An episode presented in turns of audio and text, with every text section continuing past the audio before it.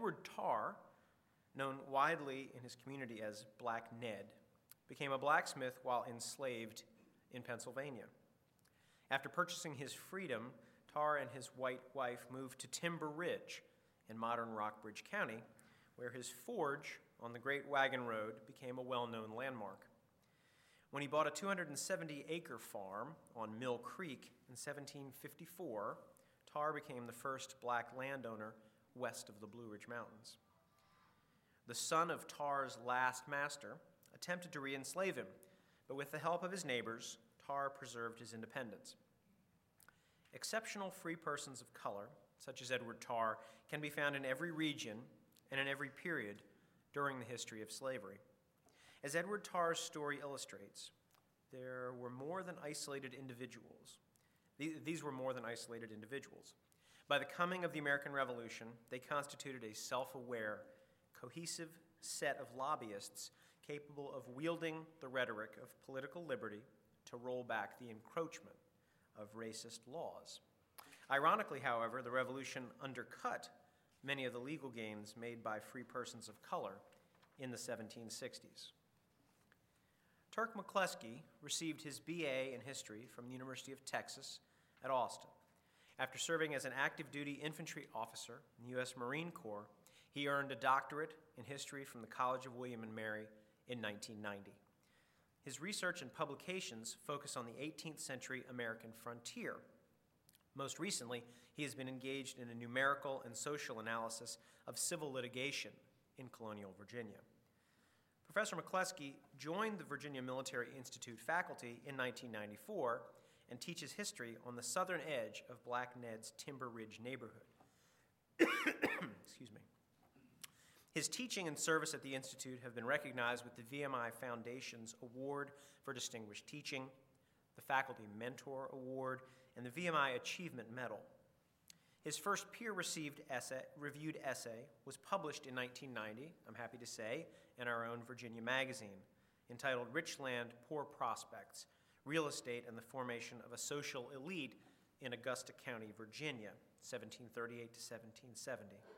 He is the author, and will be his topic today, of The Road to Black Ned's Forge, a story of race, sex, and trade on the colonial American frontier. So please join me in a warm, especially today, a warm VHS welcome to Turk McCleskey.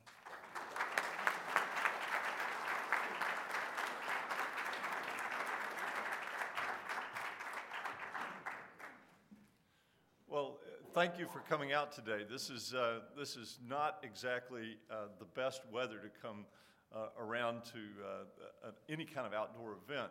Uh, I'm especially delighted to see a couple of graduate school classmates in here. Uh, Tom Wren is now a retired professor emeritus from the University of Richmond, and John Coski of the Museum of the Confederacy. And it's seeing them makes me think about uh, the other construction, dust, noise uh, that, you, that attended the change of this place. When we were in graduate school, what, and we were all working here, what we saw was the Battle Abbey core of this place. And what you have done today, and what the support of members of the society have done over the years, is transform this place. This is, this is extraordinary. And in a way, it feels sort of like time travel almost, that i am now in the future. And I, because, of course, none of us, Tom, have aged a bit since the, the day that we were in graduate school. Um, I want to thank you, Paul, for that very generous uh, introduction and the welcome here today, and to Graham Dozier also for, uh, for uh, recruiting me for this uh, presentation. And it's a fantastic opportunity to, to talk about some material that first became obvious in, among other places, the collections of the uh, Virginia Historical Society. Um, it's a great chance to talk about 18th century Virginia, or at least one of them. And that, in fact, is sort of a theme for the day, is that there's many colonial Virginias. And this, I believe, uh, you know uh, intuitively that there's an urban version that's uh, completely manifested, or most completely manifested, right down the road from us in colonial Williamsburg. But, you know, we get glimpses of it even here in Richmond with local names, uh, of, uh, but uh, especially in places like Alexandria, uh, where we see the old street names, the old lot lines from the colonial era towns, Fredericksburg, Yorktown, these are all landmarks of colonial Virginia. But there's a also a genteel planter version, and close by here, that's observable at places like Tuckahoe, um, and then right on up the road uh, at uh, Monticello or at uh, Mount Vernon. There's a religious version that we of, of colonial Virginia, and we can observe that in places uh, like some of the landmarks familiar to you here in eastern Virginia, uh, to include Christ Church uh, Alexandria, uh, where Washington worshiped, or uh, the Bruton Parish Church in uh, Williamsburg. There are many Anglican parish churches have survived across the countryside too. So we get these other Virginias that are religious in nature, plus a few dissenting meeting houses scattered out for Presbyterians and Baptists. Uh, let's also don't forget the political and um, uh, economic version of colonial Virginia. And in some ways, the most um, familiar sites for this include things like the reconstructed colonial capital down in, in Williamsburg, the sort of high version of colonial governance that we see expressed in places like the governor's palace uh, and so on. The surviving county courthouses uh, remind us too of that. This Virginia, uh, though, and, and we were having a little technical difficulty, so we're a little blurry. That's not you, okay? Just to reassure. Um, if you're a, a, student, though, of colonial Virginia in its uh, sort of final quarter century, then you know that, that um, the Virginians of that era had quite the expansive view of their, uh, of their domain. And um, this, of course, should not surprise any of us that Virginians should have an expansive view of their importance.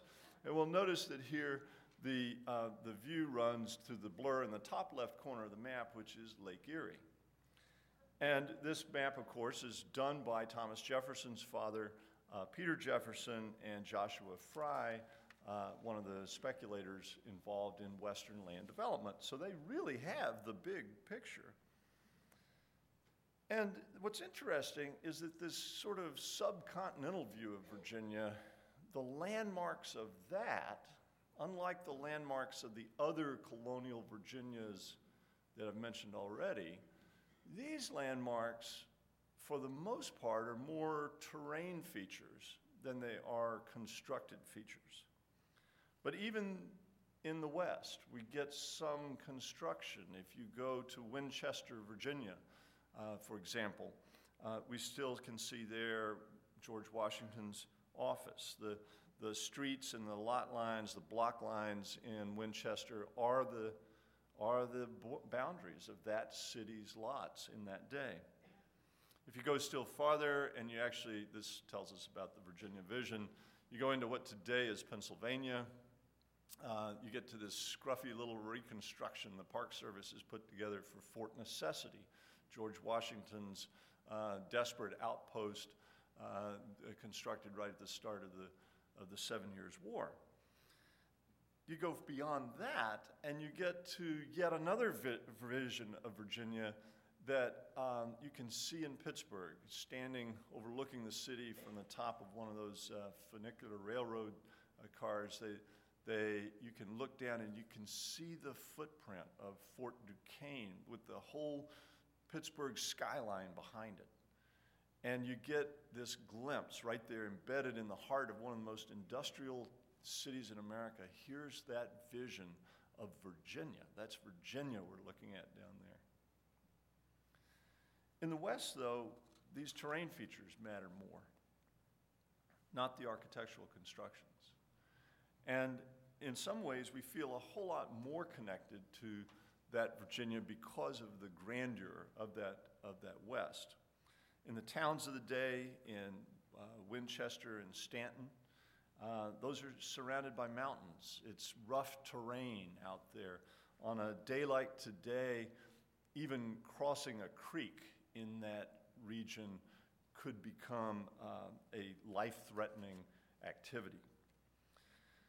Intriguingly, as we look out there in that western landscape, we see, though, not just glimpses of the visions of people like Thomas Jefferson's father and George Washington and other elite members of colonial Virginia society, but we also glimpse a landscape that was shared by thousands of people um, that Washington would have seen or Jefferson would have seen had they been out there. And as we look back from a modern perspective, it's really hard to interpret that the, because their version of colonial Virginia turns out to be a very complicated place.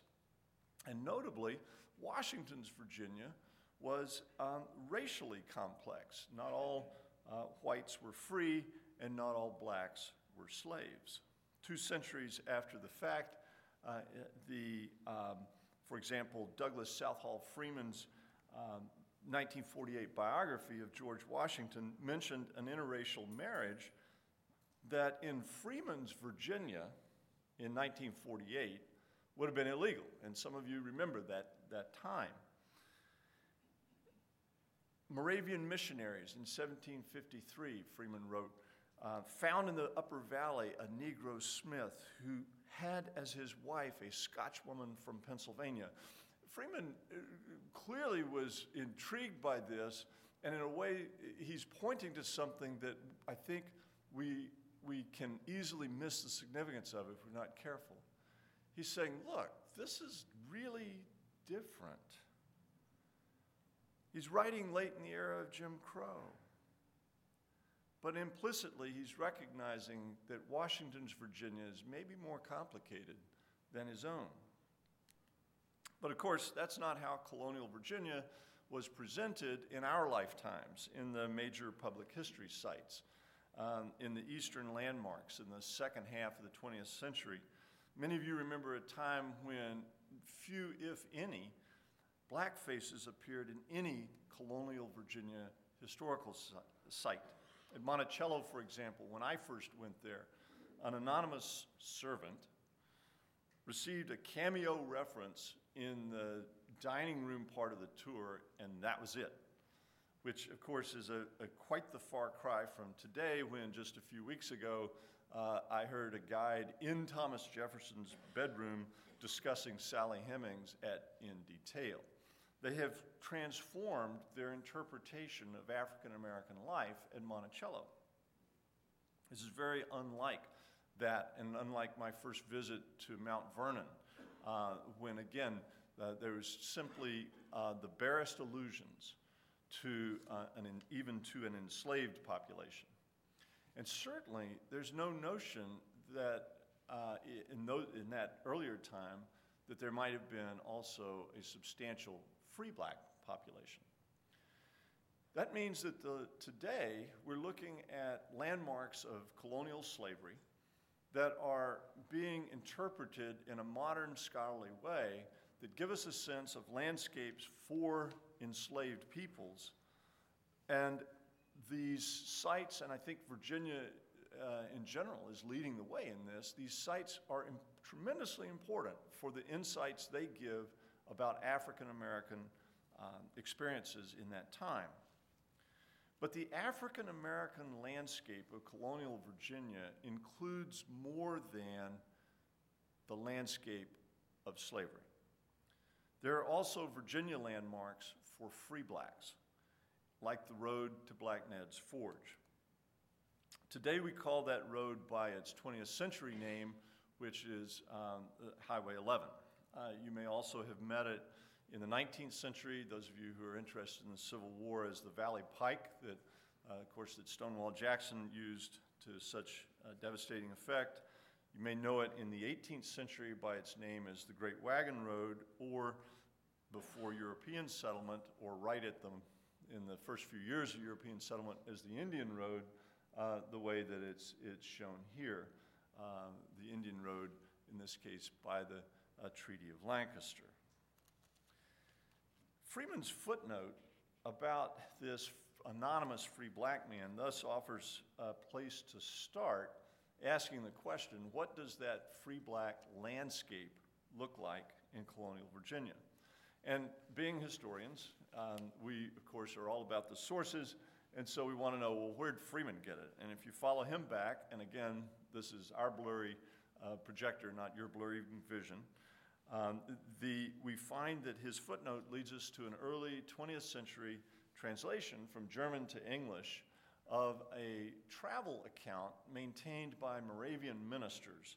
Um, in October of 1753, these ministers made their way uh, from Pennsylvania to modern day, the site of modern day Winston-Salem, North Carolina. And their route uh, traversed the uh, Valley of Virginia, came up the valley on, the, on this great wagon road, a road that led them west of the Blue Ridge as what appeared to them to be the easiest route. And about five miles north of modern day Lexington, they encountered the, the free black blacksmith that uh, Freeman uh, described. And they asked him to shoe one of their horses. The blacksmith really impressed these Moravians because uh, they, they described him, first of all, as a free man, and they wrote more about him than any other individual they described in their 500 mile journey. Now, that's significant uh, in a lot of ways. And one of them is that this, this journey, the diary's uh, journeys, intended to be a journal for the use of future immigrants. So it's like a travel guide. It's a way to describe not just here's what happened to us, but here's what you can expect, you future travelers immigrating uh, to North Carolina from Pennsylvania. They appreciated this blacksmith in part because he was a man of faith. He and his wife told the ministers that they uh, had heard Moravians preach in Pennsylvania. So suddenly we have a really different notion uh, of this man. He's not just there in the moment on the Virginia frontier, but he came there from Pennsylvania. And according to the Moravian ministers, I'm quoting them, they loved people who spoke of the Savior. Indeed, the couple owned a book of sermons by uh, Count Zinzendorf, this uh, essential patron of the 18th century Moravian church. So the ministers really appreciate this man on many levels. Part of it is his hospitality, part of it is his skill as a farrier. Um, and the next morning, they really appreciated the wife because she baked bread for the ministers, uh, which would have been a great treat for the travelers. I mean, you just these, these are people who are pushing hard. They're traveling 30 miles a day, uh, which is, I, I know, is a hard pace to maintain, but they're doing it. And to have that fresh baked bread for them would have been a tremendous treat. But beyond their faith and kindness, this couple, of course, is distinctive in other ways. And the thing that really jumps out at us is what jumped out at Freeman it's interracial. That's not what we think ought to happen. But moreover, they point out this free black man spoke German well. That's their characterization. He understood German well. So uh, we've, we've got this enigmatic figure. Uh, the ministers take their leave from him. They depart the next morning. They cross the Maury River within a couple of miles. That's the river very close by Lexington today. They left us this incredible record. But of course, we historians have insatiable appetites, and we are never we never get all we want.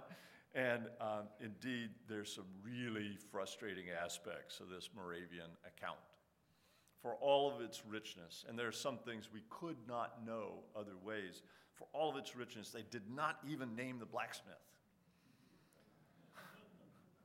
what are they thinking? You know?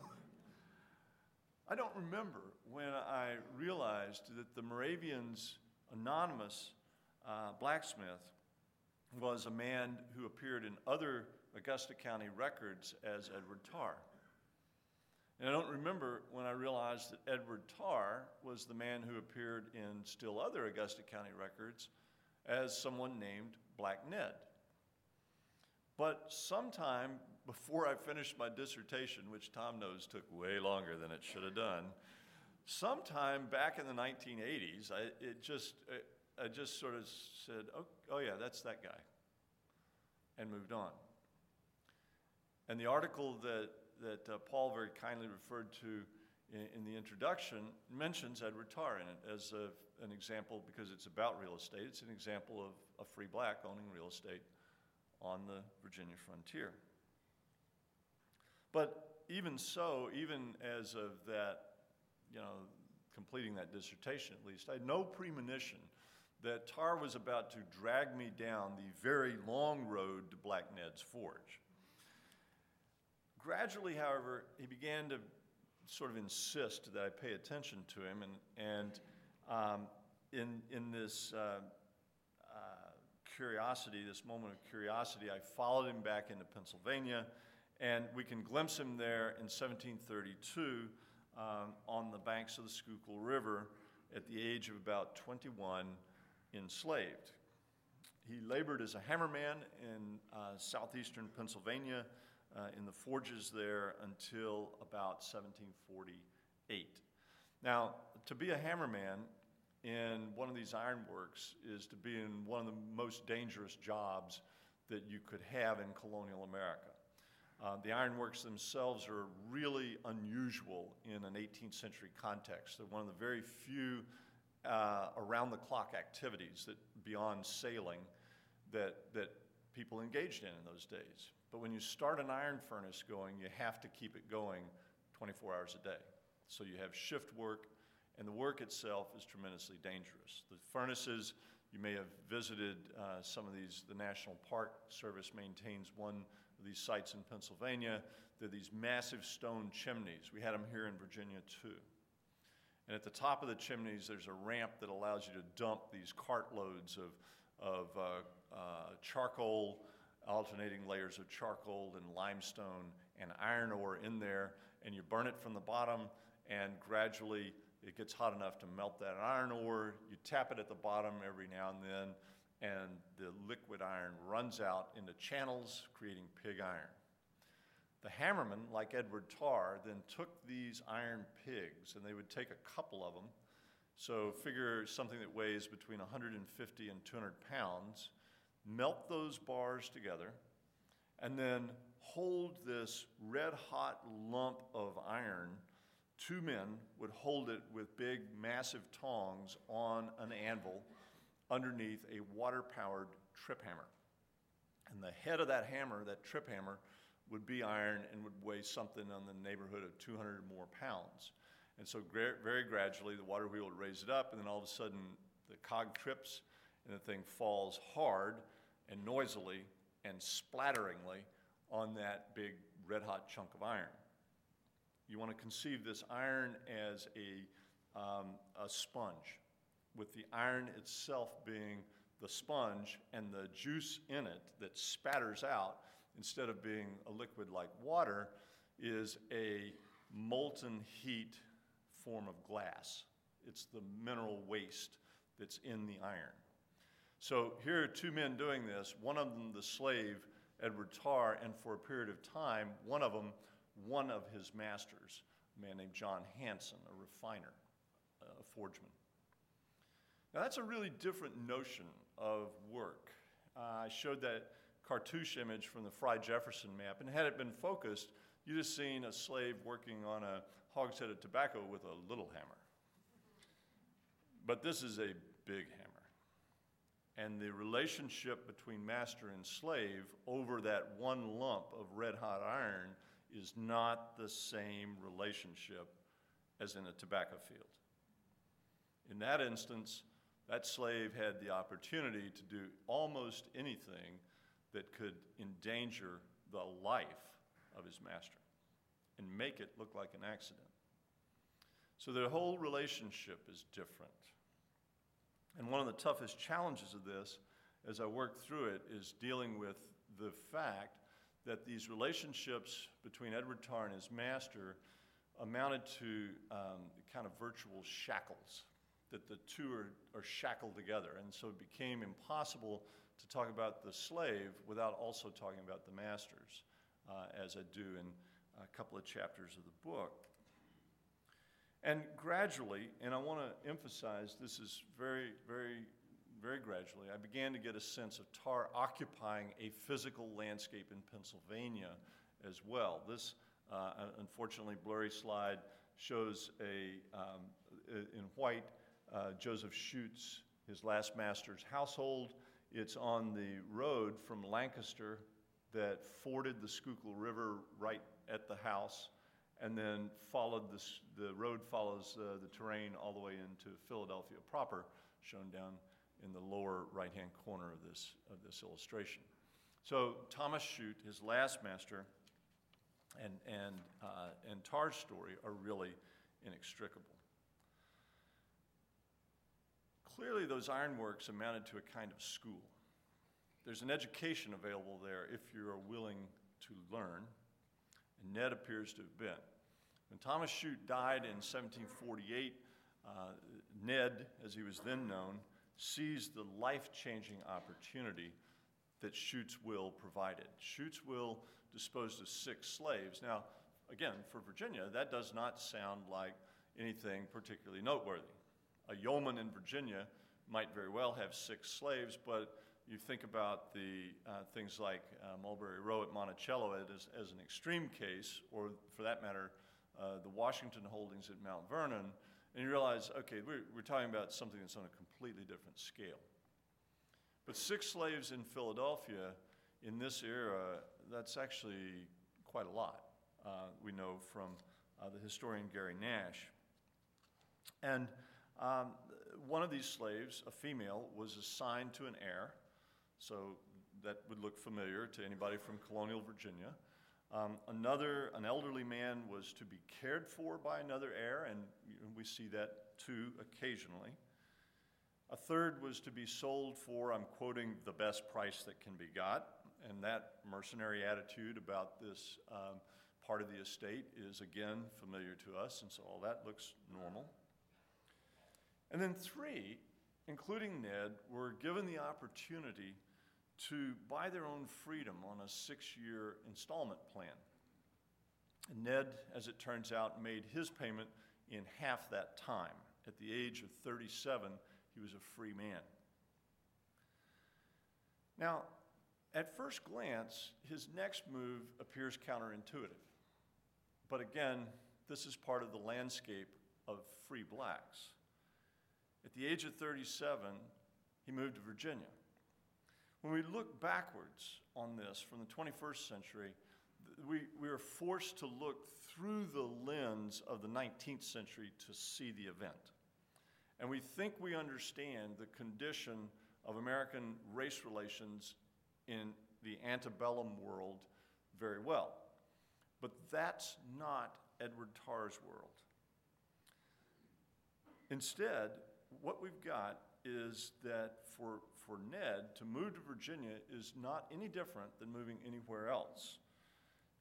Slavery until the American Revolution was legal in every colony.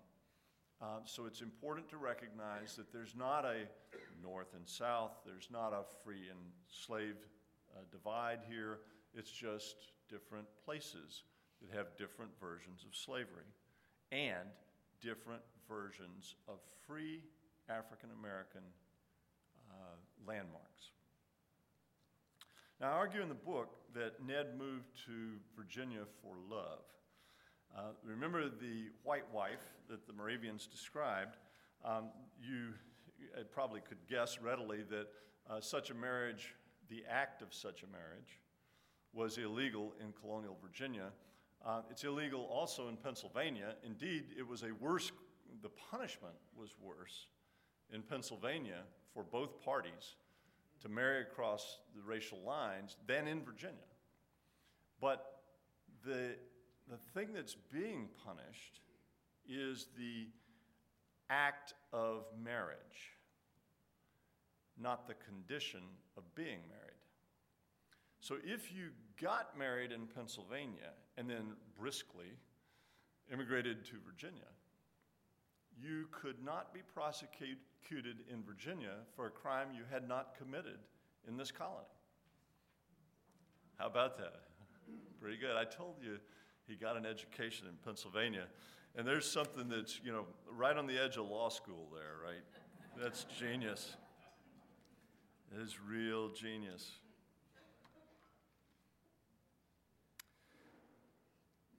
The marriage may very well have been facilitated by a radical Presbyterian minister uh, who moved from Lancaster County, Pennsylvania, uh, to the Virginia frontier at the same time. This is uh, the man, the Reverend Alexander Craighead. Uh, some of you may know he's one of the people who helped precipitate uh, the, the crisis, the Presbyterian part of the crisis of the Great Awakening. Um, quite, the, quite the political radical of his day. Hello? There we go.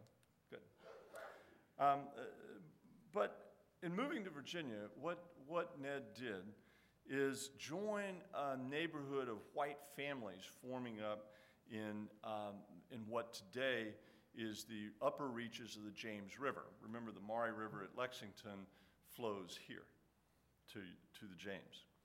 And this document, which can be seen very clearly in its, um, uh, at the uh, uh, Library of Virginia website, this is a um, map drawn in 1804 um, of what uh, that, that, supported a lawsuit over land in this vast tract known as Borden's Land, a huge grant of uh, just a little short of 100,000 acres west of the Blue Ridge in the late 1730s. The litigation generated then this, this map, and the, and the map's an attempt to answer the question who lived there first?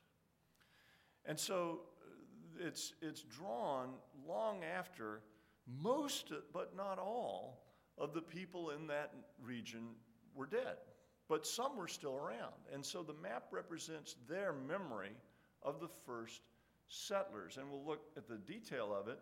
And um, what we see is that they remembered Edward Tarr as being one of the first people to come to their neighborhood.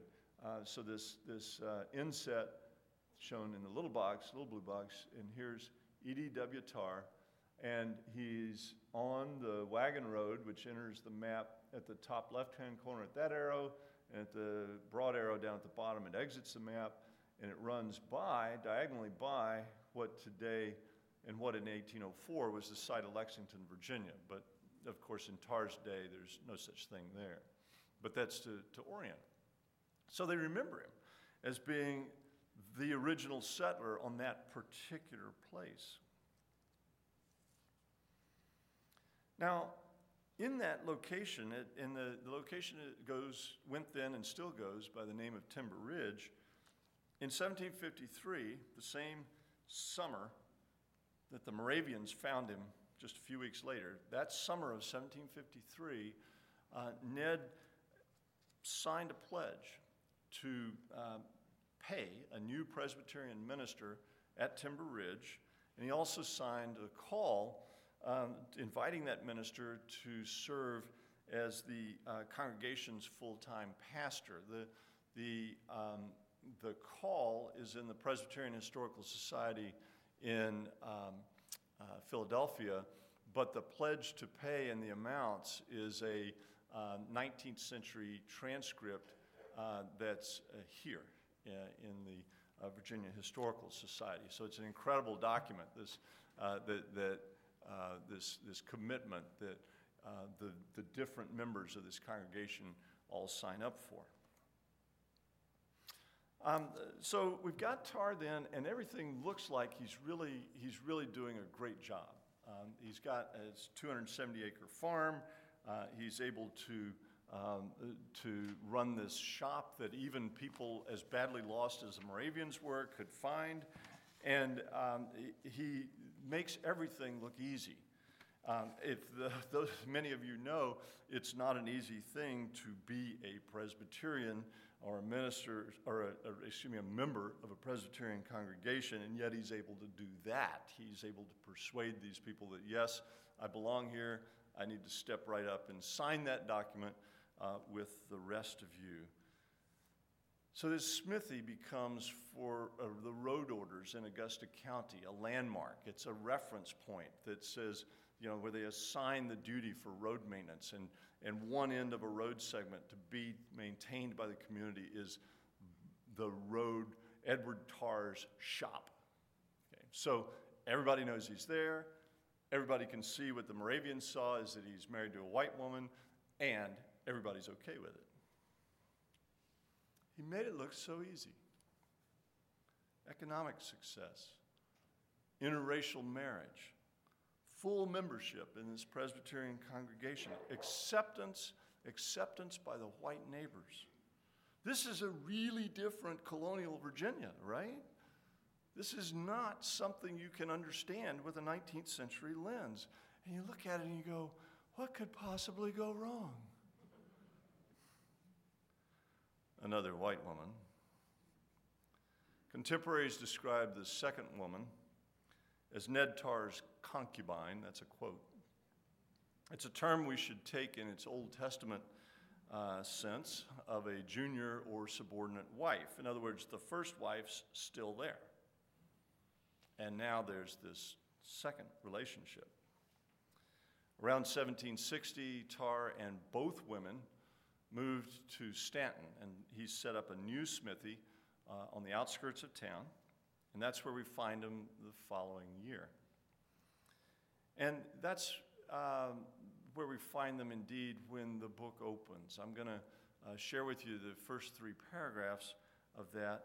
Um, in the, in the hope that you can, it'll raise a few questions uh, that then I can answer or can at least start to answer uh, at the close of this um, presentation. In the autumn of 1761, a hamlet surrounding Augusta County's courthouse officially became Staunton, the westernmost town of colonial Virginia. By contemporary standards, it was a diminutive village in a vast frontier county, and its residents faced a long road to any substantial town 150 miles to Virginia's capital in Williamsburg, 300 miles to Pennsylvania's capital in Philadelphia, over 400 miles to South Carolina's capital in Charleston. For Staunton resident Edward Tarr, however, Philadelphia and Charleston loomed claustrophobically close that fall. On 6 October, Edward Tarr and a North Carolina white man named Hugh Montgomery stood before two justices of the peace in Staunton. Montgomery complained that he had, I'm quoting, purchased a Negro man named Edward Tarr from one Joseph Shute of Charleston, son of the late Thomas Shute, again quoting, to whom the said Edward belonged to in the province of Pennsylvania. Tarr denied Montgomery's claim, asserting instead that he had bought himself from Thomas Shute's executor and grandson, William Davis of Philadelphia. As the magistrates weighed Montgomery's complaint, they reviewed more than a set of documents. They also explicitly considered their firsthand knowledge of Tarr's story. Tarr, they noted, I'm quoting them, has resided in this county for 10 years last past and is a freeholder. Freeholder. The magistrates hesitated to enslave someone they had known for a decade as a free and economically independent man. The rest of Edward Tarr's story is in his book. Uh, I thank you for your attention. I, uh, I welcome your questions. Uh, we, we do have a microphone to help a little bit in the capturing of the sound here, too. So, uh, uh, because this we are uh, being recorded, I think we want to do that if we can. Very interesting uh, prologue. Uh, is there, was there legal differences between a slave who was manumitted by his owner versus one who purchased his freedom? Were there any legal difference? And how were those two statuses documented? Um, I, I've got to stay on the mic, sorry. But the, the question was about the difference in, in uh, status and difference in documentation between being manumitted uh, by a will and manumitted by the self-purchase. In the end, the condition is the same. The, the records are rather different. Um, both, in both cases, the important thing is to get the records into um, a Virginia court of record, which would be a county court. Um, that creates a set of certifications then that can be used if the challenge is ever raised. Now, what I think is very interesting about these free blacks like Edward Tarr, who existed in every Virginia county. I've, I've scrutinized Virginia county court records at mid-century for every Virginia county, every one that's extant, and every one of those counties has free blacks in it that, that are visible in the court records. So the courts become the guarantors essentially, um, but, but what that really represents is that they are known people in their community. And so on a day-to-day basis, a man like Edward Tarr would have no challenge. There, there would be, nobody would say, you can't possibly be a free man. So the, the end result, whether it's manumission or uh, the self-purchase, uh, would still be a, a condition that relied in part on your neighbors and then ultimately on the court's willingness to enforce a contract. So. Oh, I can't, I cannot have stunned everybody into silence. there's, there's several. There we go. Did Tarr ever serve in any of the Virginia militias? The question, uh, did Tarr ever serve in the Virginia militias, is um, I can kind of answer, but not 100% sure. He doesn't show up in any of the surviving rosters. And he is one of the people, one of the many, one of the thousands of people who fled Augusta County during the Seven Years' War. So we know that. He went back to Pennsylvania for a time uh, during the, the worst days of the Seven Years' War. However, again, here in the Historical Society, there are, there are rosters uh, from the frontier militia for this region in that Seven Years' War period. And they're free black men that are serving in the militia. And this is at a time when the white guys are deserting in droves, but the free black guys keep showing up and they, they, they are, they're very reliable defenders of this, of this frontier region. Tarr's not the only free black man out here. He's the only free black landowner, and indeed the first in Virginia, west of the Blue Ridge. But there are other free black men out there who enlist in the, in the army, in the, in the militia, and who serve during the crisis, yes. Thank you very much. It was, it was a really interesting presentation. Well, thank you. Uh, something, I, I don't know if this is really a question or it's something that just occurred to me. It, it seems as though um, slavery must have been an inherited condition. Is that true? If, so if you were a slave, then your, your children were slaves, unless, something unless you did something or, or someone else did something to change that. But if you were free, were your, uh, were your descendants free automatically? Is that? Well, the, the, the law said that the condition uh, of a child followed the condition of the mother.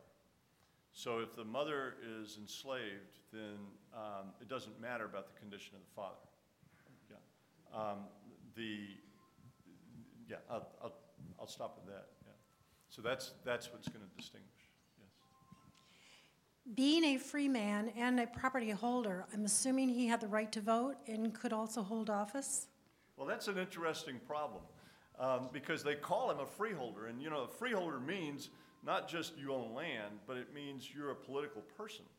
And that, that means both the ability to vote, as you said, and the ability to hold office, as you said. And, and that's, that's an important thing to remember about the franchise. Just, just because you can vote doesn't necessarily mean you hold office. Now, unfortunately, there are no voting registers that survive from Augusta County for this period. Um, there, there are perfect, I would say impeccable records of the office holding. And so Tarr never held any office, but that's not terribly surprising either. There are lots of white men who didn't hold office. So we wouldn't want to make any kind of judgment about that. Does that mean he was being excluded? But the, but the intriguing thing is the term the magistrates used to describe him. They called him a freeholder, which, which implies something really intriguing about his, uh, his status, doesn't it? Yes, sir. Uh, did anybody come from Africa directly? Any, any blacks? Um, Yes, sir, they did. Um, This is, this we know from uh, work by my colleagues um, uh, Phil Morgan and Mick Nicholls, who did a, a, um, a very careful screening of the county court records. And what they found is that in the, in the colonial records during the period of the slave trade, we'll see these registries of children. And these registries uh, are, are, the purpose of them is you bring a child into court and you, you, everybody agrees in the community on their age. So that that means in turn, you know when to start taxing that child.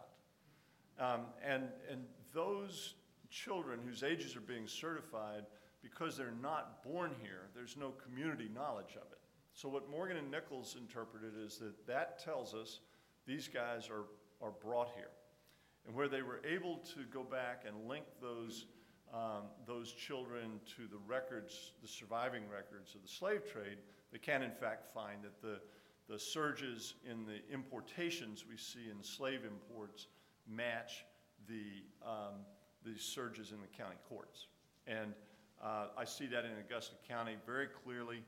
Um, the, the, the pattern of those slave child registrations in Augusta County when they begin uh, in the 1760s, really, uh, when they take off, that, that matches the, it, it flows with the Virginia seasonal uh, changes in the slave trade. So, yes, they are coming directly from Africa, mostly as children. Most of the adults are veterans of slavery from somewhere else. I should have said, uh, are they three, three people that came from Africa? What I should have said. Uh, Not slaves, but they they were free people who came here to make money. that would be very unusual.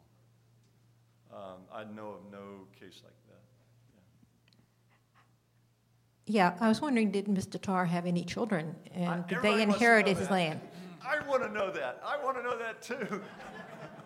I can't find them. I, you know, God, I looked everywhere. I, I looked at every piece of paper they got in this building. I don't know. I mean, and it's a hard thing to have to admit, but here's what I mean, they may not have had children. I mean, not everybody does, right? But if they did, it's also possible, and this is, this is an insight I owe to uh, my colleague and, and friend, the late John Hemphill, who, who one day just said, oh, they might have passed. Meaning, if they had children, you know, this black man and Scottish wife, then they may have moved somewhere else and then represented themselves as being white. And so they, they uh, did exactly what their father did, which is to take their racial identity and kind of stand it on its head and say, well, yeah, you're right, here I am.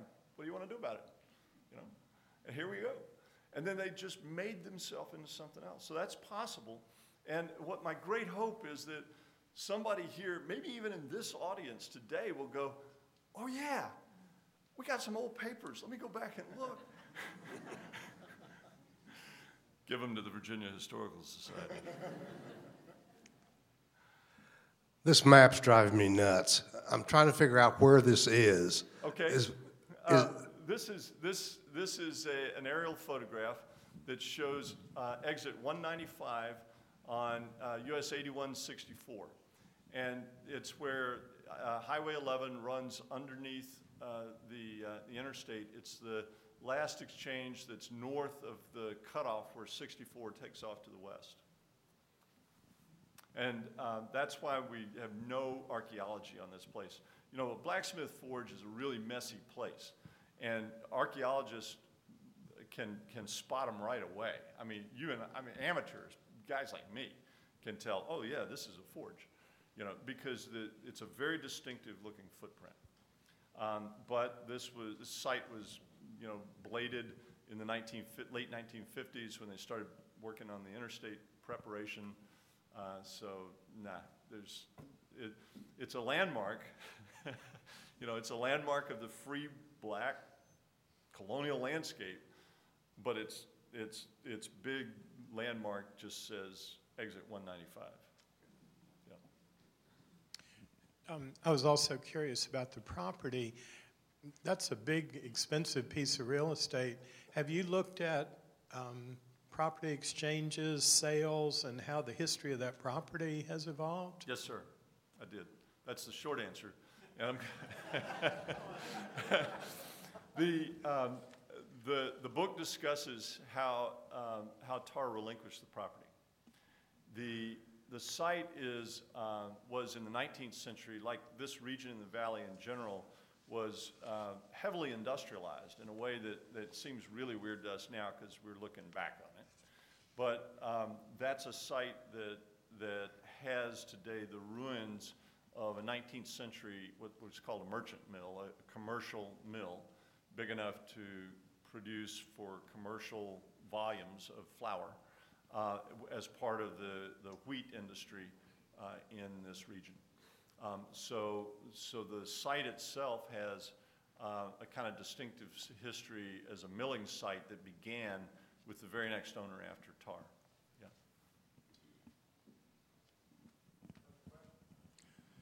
If it, if it's not in the book, would you tell us how the heck they found him out there in that wilderness? Okay, see, that's the, that, it's not a wilderness. That's how. I mean, see, here's the problem with the Moravian diary. That's what we know, right? I mean, that's what Freeman was looking at. He goes, oh, yeah, it's way out in the wilderness. That's what everybody on this side of the Blue Ridge thinks, is we're all a bunch of, you know, hillbillies living out there. I'm sorry, it's not like that. And it wasn't like that in colonial America. What you had out there was a rural community that is no different in its configuration from the rural communities from here to the coast or from here out to the Blue Ridge Mountains. And so what, what the Moravians are doing is they're following the Great Wagon Road, which is hard to miss because they don't, they only rarely ask for directions, mention that they ask for directions. So they get on the road, they follow the road, they go along. It's not always an easy road, but that's mostly their fault for what they've got in the wagon. So, so they go along from place to place, kind of rattling their way south, and they feel embattled because these, these Scotch Irish people with Mac names, you know, uh, like me, uh, like my ancestors actually, are menacing to them. They're scared of the Presbyterians. I mean, read the records of these Moravian churches in, in Pennsylvania. They're having riots in the meeting houses. I mean, what a great reason to go to church. You might go and you might really feel uplifted, and you might go and get see, you know, a boxing match. I mean, they're, they're, they're throwing mud at ministers, and they're, you know, they're, they're breaking the windows out and just smashing things in these meeting houses. So they're scared of these guys. When they, on the way down here, they don't, they, they to get around one of the, one of the um, uh, outposts of the Scotch Irish in Pennsylvania, they keep going until two in the morning to get around the, the, uh, this, this one particular Scotch Irish village where they're known to be these, you know, people like, you know, like the McCleskeys. Uh, so, um, so they, they're not lost. They're not, and it's not a wilderness. It just looks that way if you're from out of town.